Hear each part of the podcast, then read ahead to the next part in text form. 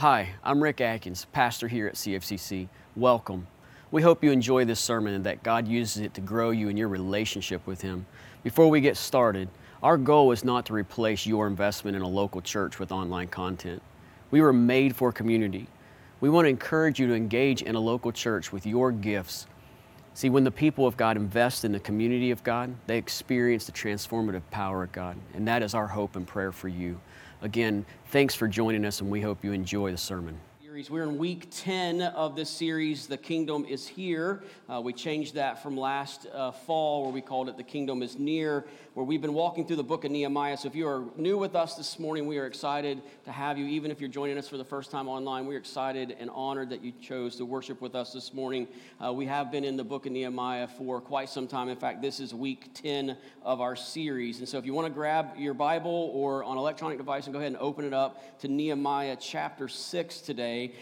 the Old Testament, New Testament, two parts of the Bible. You're going to look into the Old Testament. If you find the book of Second Chronicles or Ezra, uh, if you'll go just to the right of that, you'll find Nehemiah. If you find the book of Job or Esther, you're going to go back to the left and you're going to find the book of Nehemiah. As you're turning there, uh, in the seats around you is our next iteration of our prayer guide. We started handing these out last fall and inviting you to join with us in praying and preparing for what God is calling us to this year. And uh, Lord willing, as we finish up this series next month, we will step into that. And so we're inviting you to continue to pray with us so you can grab one of those prayer guides. It's also available digitally uh, for those joining us online. You can grab it off our website and again, join us as we continue to pray for God's leading and God's work. All right, chapter six today. Last week we looked at chapter five, and chapter five was all about this opposition that was within the family of God as they continued to build the wall around Jerusalem. And we walked through Nehemiah, kind of dealing with the family problems, uh, the opposition within the family last week. And we saw the family of God respond in, in a way that was breathtaking, in a way that brought God glory, and they served one another. It was truly the unity uh, of the people by the Spirit of God. And, and that's what we witnessed last week. And now we move into chapter six, and the truth is, trouble is never far away, right? And especially in Nehemiah, it certainly is never far away here. And here it comes again. The enemy comes again with an attempt to manipulate, an attempt to attack, to intimidate Nehemiah here as we get into chapter 6. And for those who are disciples of Christ, if you are a disciple of Jesus, a believer in Christ. The enemies of God are, are our enemies, and kingdom work brings out kingdom enemies. We see it throughout Scripture, and we're especially seeing it here in the book of Nehemiah. And those kingdom enemies are willing to try all tactics to stop, to destroy the work of God within and through his people. And we're going to witness that here in chapter 6. And hopefully, what we have been seeing, and maybe it will become clear today, through the book of Nehemiah and God's people is perseverance. It is this needed part of our life, this needed strength that we have, empowered by God in His Spirit, this desire and need to persevere through all things, not in our own strength, but through the strength that God gives us in His Spirit.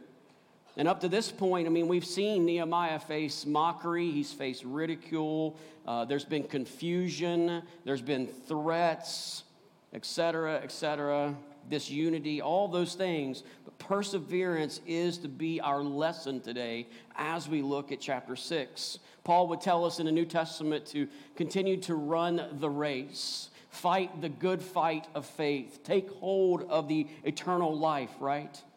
Persevere it is a, it is a theme actually within Scripture in Old Testament and New Testament. Persevere. Just because we have our life secure and safe in Christ doesn't mean that it becomes easy or simple. In fact, it might even get a little tougher. And so perseverance is going to be really important. And three lessons we learned here, and here's the first one. We're going to watch Nehemiah persevere through distraction. Perseverance through distraction. So w- join me Nehemiah chapter 6, verses 1 through 4. Now, when Sanballat and Tobiah and Geshem the Arab and the rest of our enemies heard that I had built the wall and that there was no breach left in it, although up to that time I had not set up the doors in the gates, Sanballat and Geshem sent to me, saying, Come and let us meet together at Hakkephirim in the plain of Ono. but they intended to do me harm. Verse 3 And I sent messengers to them, saying, I am doing a great work, and I cannot come down. Why should the work stop while I leave it and come down to you?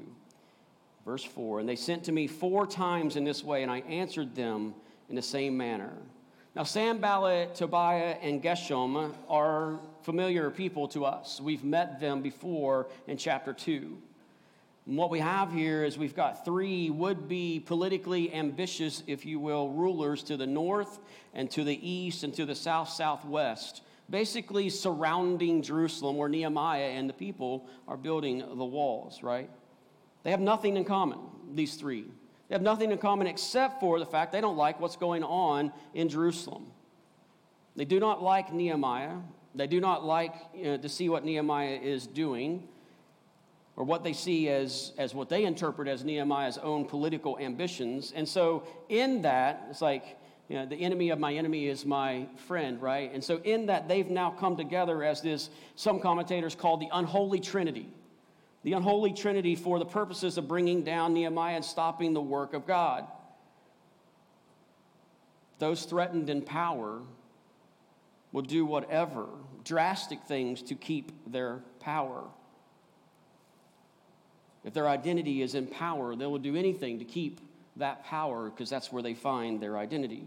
And that's what we see happening within this chapter with these three again. So Nehemiah is invited to Ono, and Nehemiah says, Oh no, let's get that out of the way. Just get that out of the way and move on.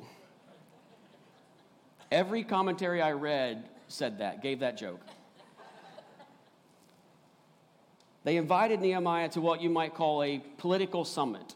One of the things that we recognize here is that they've realized, in an attempt to appeal to his vanity and his pride, they've realized that Nehemiah has actually succeeded at doing something they tried to stop back in chapter 2.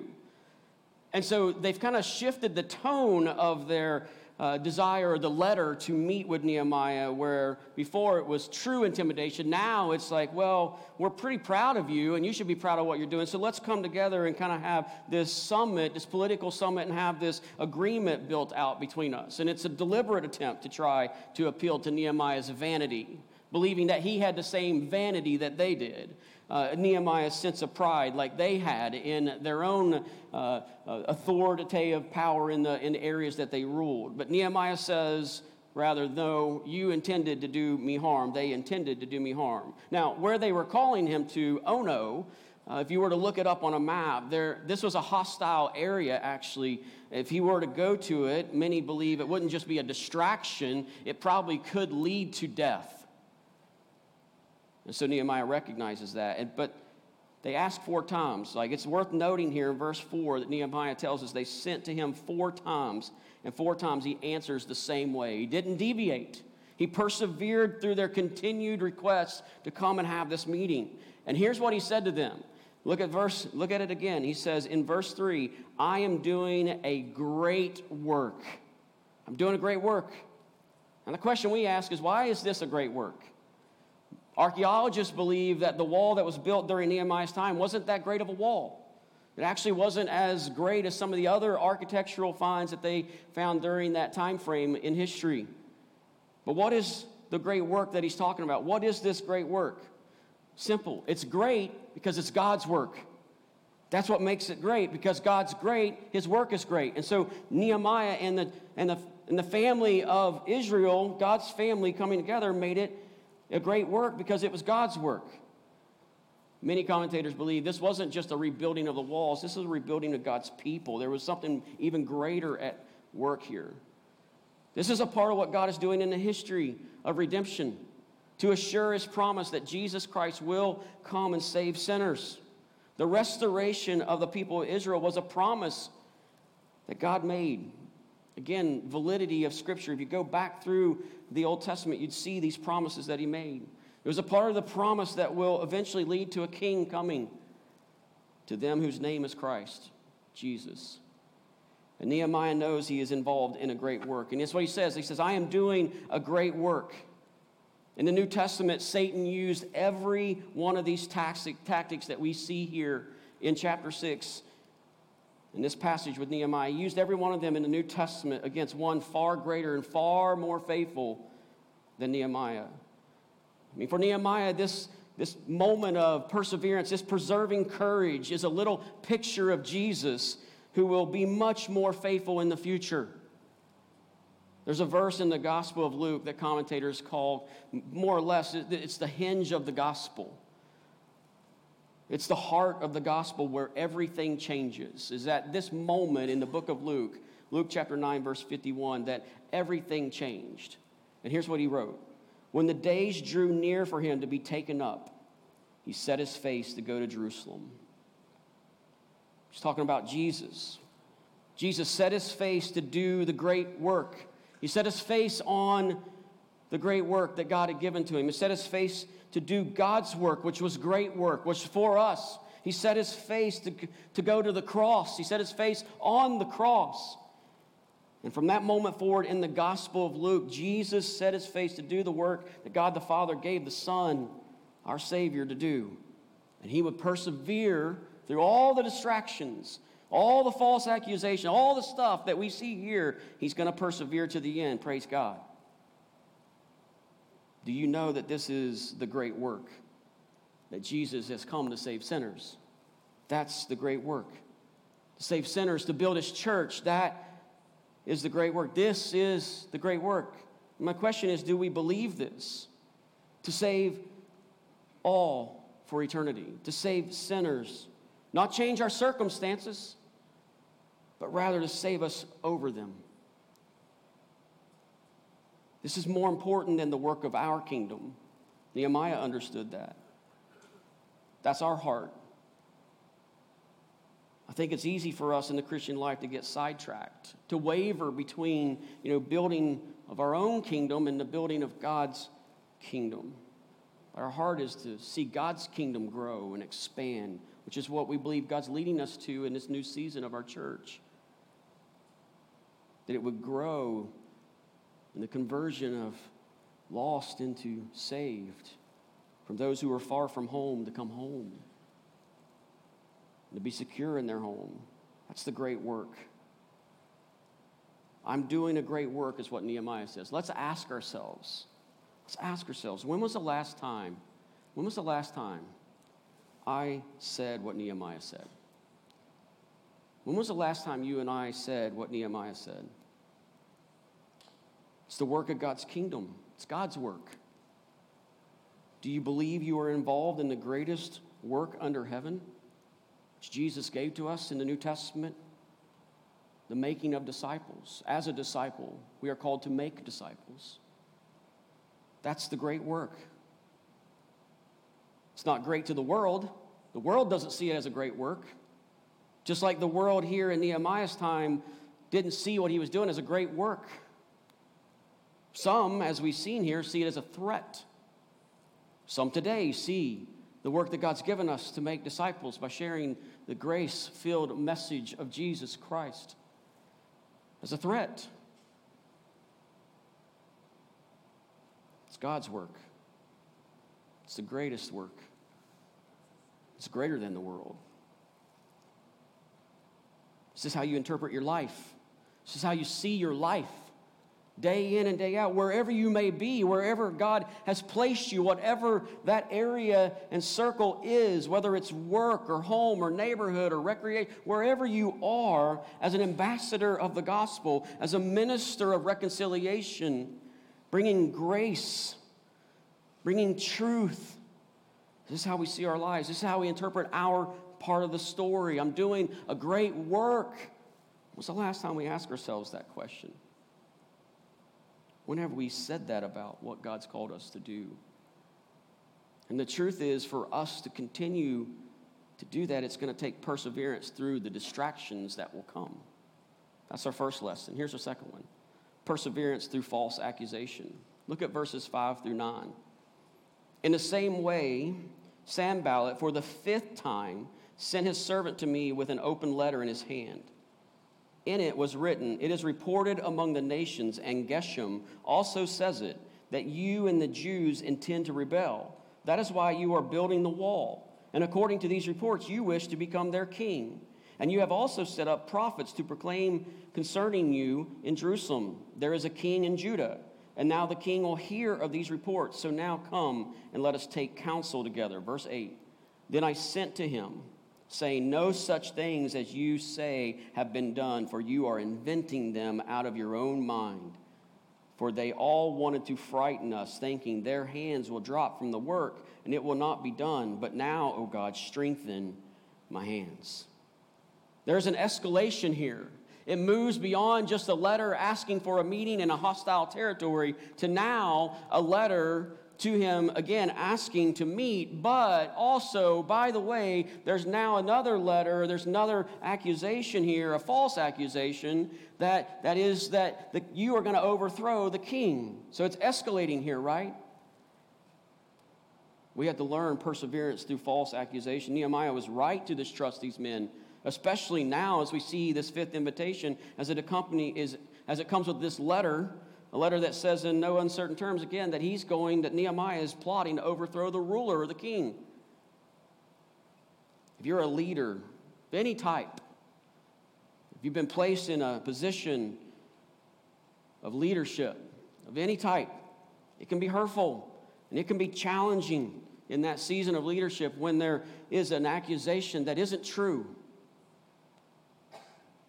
People tell lies, bring false accusation. People who find their identity in things of the world will do anything, like I said earlier, will do drastic things to keep that identity intact, even to make up things that aren't true, and to make those up and to spread those in an attempt to attack and to hurt and to distract. Unfortunately, once some people hear those lies, false accusations, some believe it no matter what is said, no matter how innocent or how much the truth is then presented, some are going to believe those lies. Some, no doubt, believe these lies about Nehemiah.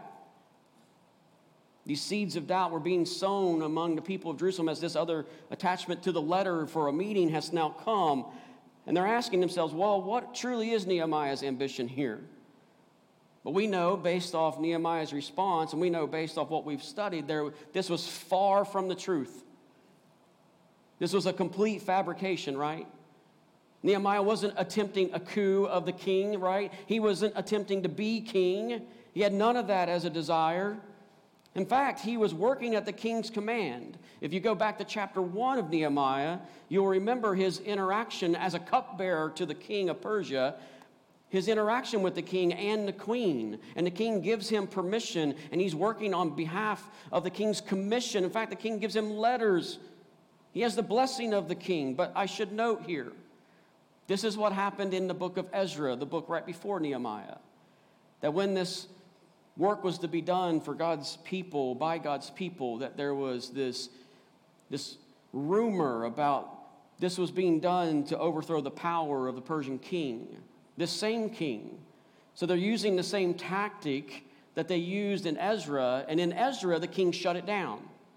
But here, it continues. There's a lesson for us here, for us in the church, that our enemy loves to slander, loves to accuse God's people. The devil is called the father of lies. He will resurrect sins from your past, which you do not need to listen to or hear because Jesus paid for that. You have been set free from the bondage of shame and guilt from your past, and those chains have been set free and broken. So when the accuser accuses you of something that Jesus has set you free from, you rebuke him in the power and the name of Christ, that the truth has set you free, that Jesus has brought you home. But he uses that to try to distract, to try to frighten us, to produce fear, to produce anxiety not only the enemy, though, but sometimes people, we fall into that trap of slander and false accusation of another. That's why it is imperative for us as Christians that we are diligent in our pursuit of truth by grace. Nehemiah rejected the allegations in verse 8, flat out rejected them. He's not even dignifying their lies by working within their warped view of the world, which again is everyone is out to get me. Because when you're in a place of power, find your identity in a place of power. That's how you see others. You don't champion the, the celebration and the, and the success of others when you are bound to an identity in power. That's why we can never find our identity in power or in prestige. We find it in our humility in Christ. He won't even dignify these lies, nor should we. Nehemiah rejected the false interpretation of their world, and he went right on doing what God had called him to do. He wasn't going to be pulled away. He persevered, right? He addressed them only to dismiss them, and he continued to persevere through it to complete the work that was at hand. But then he goes on to help us understand the diagnosis of why, the motive behind the false accusation. It was to create fear to frighten them so that they would stop working, that the workers would question at that point, What is your reasoning for doing this, Nehemiah? Why are you doing this? Yet those on the side of truth, like Nehemiah, respond and keep going. He kept the focus on God and God's work. He persevered through the intimidation and the slander. He believed God and God's call and God's leading. He persevered in the truth. And here's what I'll say perseverance in the truth will always shine the light on lies and falsehoods and slander. God's enemies will always try to discourage God's people. But perseverance in the truth, capital T, will always shine a light on that. Maybe you can relate to that. Maybe you've had a moment or a season where that's happened. You understand what Nehemiah is doing here, but you're you're learning as we are that we've got to keep persevering. And I don't, I don't want us to miss this. Another example, look at this at the end of verse 9. Another example of a godly person dependent upon a personal God. But now, O God, strengthen my hands. This was his refuge. God was his refuge. God was where he, where he found security and safety, where he found strength and he found comfort but now, God, strengthen my hands, stand firm and pray. A consistent emphasis throughout our study of Nehemiah. He prayed and he took action. God, they wanted our hands to stop, to drop the tools, to stop doing your work. But God, God, I know this is not true. You know this is not true. My heart, this is not real. This is not accurate. God, now I need you to strengthen my hands here in the thick of it all. Nehemiah cast himself upon God's strength. Strengthen my hands. There's an acknowledgement here of, for Nehemiah, an acknowledgement that we do well to learn. What's he acknowledge? His weakness. It's a self awareness of, I, I, I need your strength. We need your strength. When we think about Nehemiah, we usually don't think about a man who's weak. Every person of God needs a strength that we don't natively possess. So blessed are we who come to God with empty hands, with weak hands. Blessed are we who have nothing to bring to Him, but empty and weak hands, who possess absolutely nothing but our own weakness and poverty in that. We're blessed. God works His great work through that. And it teaches us knowing we have to know our lack of strength. It teaches us not only to not depend on our own strength and self sufficiency, but it teaches us to sing, The Lord is my strength. And if I could sing, I would have sung that line. The Lord is my strength. How often do you and I need to say that on a daily basis? The Lord is my strength. It, reached, it, it teaches us, as Nehemiah shows us, teaches us to pray like he prayed strengthen my hands, that's how we persevere. That's how you and I run the race. That's how we fight the good fight till God brings us home. That's how we persevere. Here's the third lesson perseverance through deception. Look at verses 10 through 14. Verse 10 Now, when I went into the house of Shemaiah, the son of Delaiah, son of Mehetabel, who was confined to his home, he said, Let us meet together in a house of God within the temple. Let us close the doors of the temple, for they are coming to kill you. They are coming to kill you by night. But I said, Should such a man as I run away? And what man such as I could go into the temple and live? I will not go in. Verse 12. And I understood and saw that God had not sent him, but he had pronounced the prophecy against me because Tobiah and Sanballat had hired him. For this purpose he was hired, that I should be afraid and act in this way and sin. And so they could give me a bad name in order to taunt me. Verse 14 Remember Tobiah and Sanballat, oh my God, according to these things that they did, and also the prophets Noadiah and the rest of the prophets who wanted to make me afraid.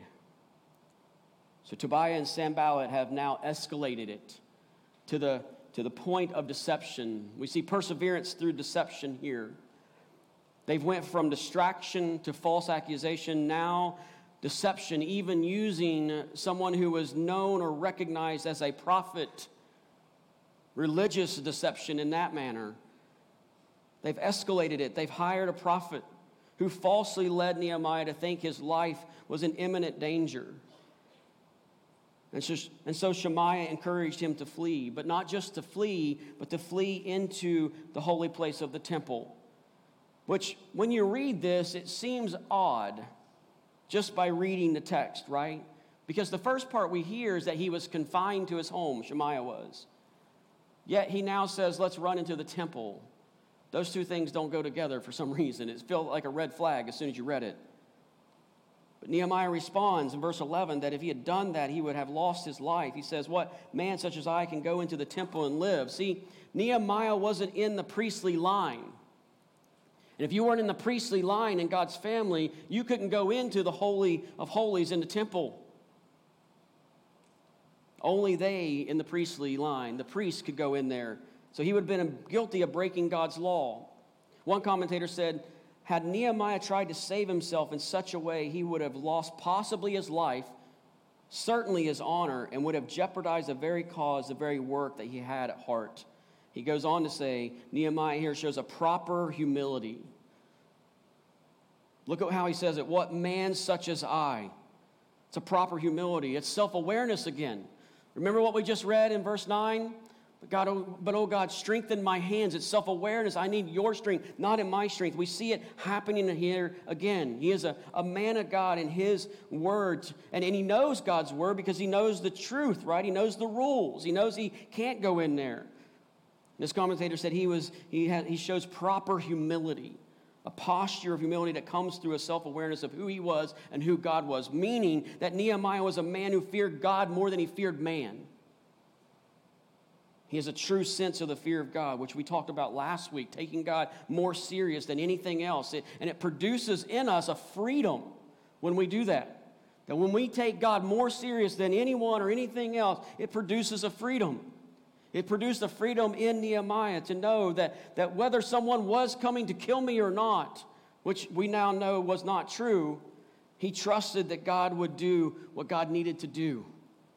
That's a freedom that Nehemiah has. Don't we want that? Where he can, before God and man, he can accept limitations. What man such as I? And this freedom empowered perseverance.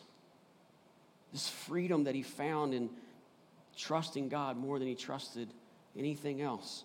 Empowered perseverance to stay focused, keep to the work that God had given, even in times of deception.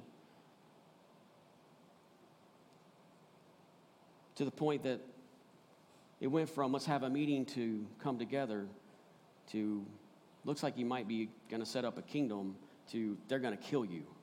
It escalated. But he trusts God. There's a freedom here. Listen, if someone tells us to do something that the Bible says not to do, that person does not speak for God. That's what happened with this prophet. And if you want to know what God speaks, you want to know what God's will is, know the Bible. He has revealed it there. Evaluate all claims by Scripture. Nehemiah knew. And we get to verse 14 as we've watched him persevere through these attacks. And he again demonstrates his dependence on God in prayer. We've said Nehemiah is going to be marked as a man of prayer. And although this prayer seems pretty harsh, we have to understand this is a God centered prayer, not one about Nehemiah. He understood this was a bigger attack than just on him. This was about stopping the work of God. They were trying to stop the work of God, the full work of God. And so Nehemiah turns that over to God. It's just something we do well to learn too. Turn some of those battles over. Turn them over to God. Let Him handle them so that He could continue to persevere in finishing the work that God had called Him to do to begin with. We have something that we say around here, and that's simply to be faithful and leave the consequences to God. Try to remind ourselves of that. Perseverance. Only by the grace of God and His Spirit. Don't give up.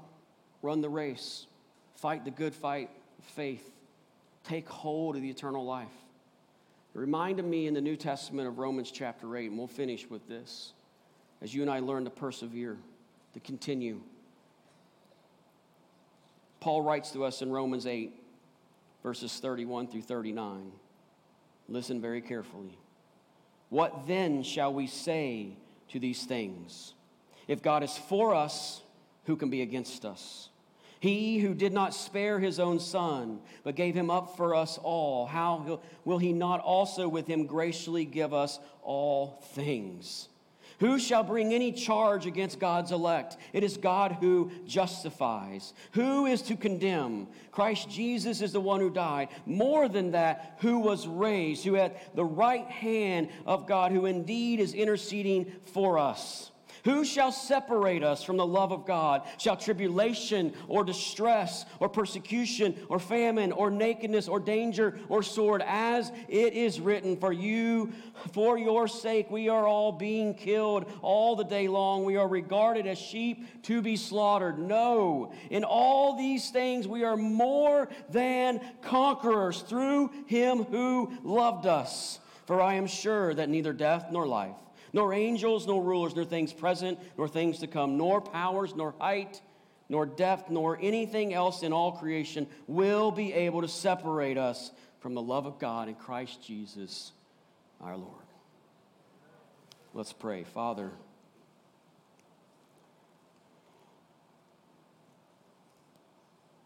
Father, we need to persevere. There are valleys there is darkness. There is heartache. There is distraction. There is attack. There is threat. There is uncertainty. There is doubt. There is confusion. There is slander. There is lies. God, there is a lot of things that each of us walk through, deal with, experience throughout our time here. And God, we know from the truth and power of your word and by the resurrection of Jesus that there is a strength within us to empower us to persevere through it all. That your spirit would stir, that your spirit would, sh- would strengthen and produce a refuge and a stronghold within us. To not get off course, to not be swayed, to not drift, to not be stopped, to not, to not put the tools down simply to get on our face before you, to, sh- to, cry out, to scream, to, to call out, to strengthen our hands, to continue to persevere, to run the race. That nothing would, would move us off of center. And for the things that have, God, forgive us. Have mercy on us as we confess those things and, and God, simply move us back into the center where our eyes, our heart, our mind, everything about us is on Christ. Just like Nehemiah, he understood who he was inside of you.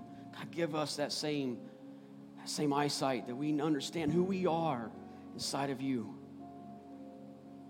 Let's have the freedom that comes from from taking you serious, from taking you as the supreme treasure and the almighty, holy, just, merciful, loving God.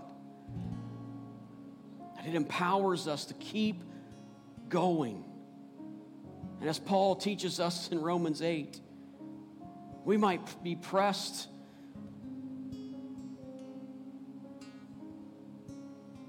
We're never, we're never ever crushed. I pray that for those who don't have that hope.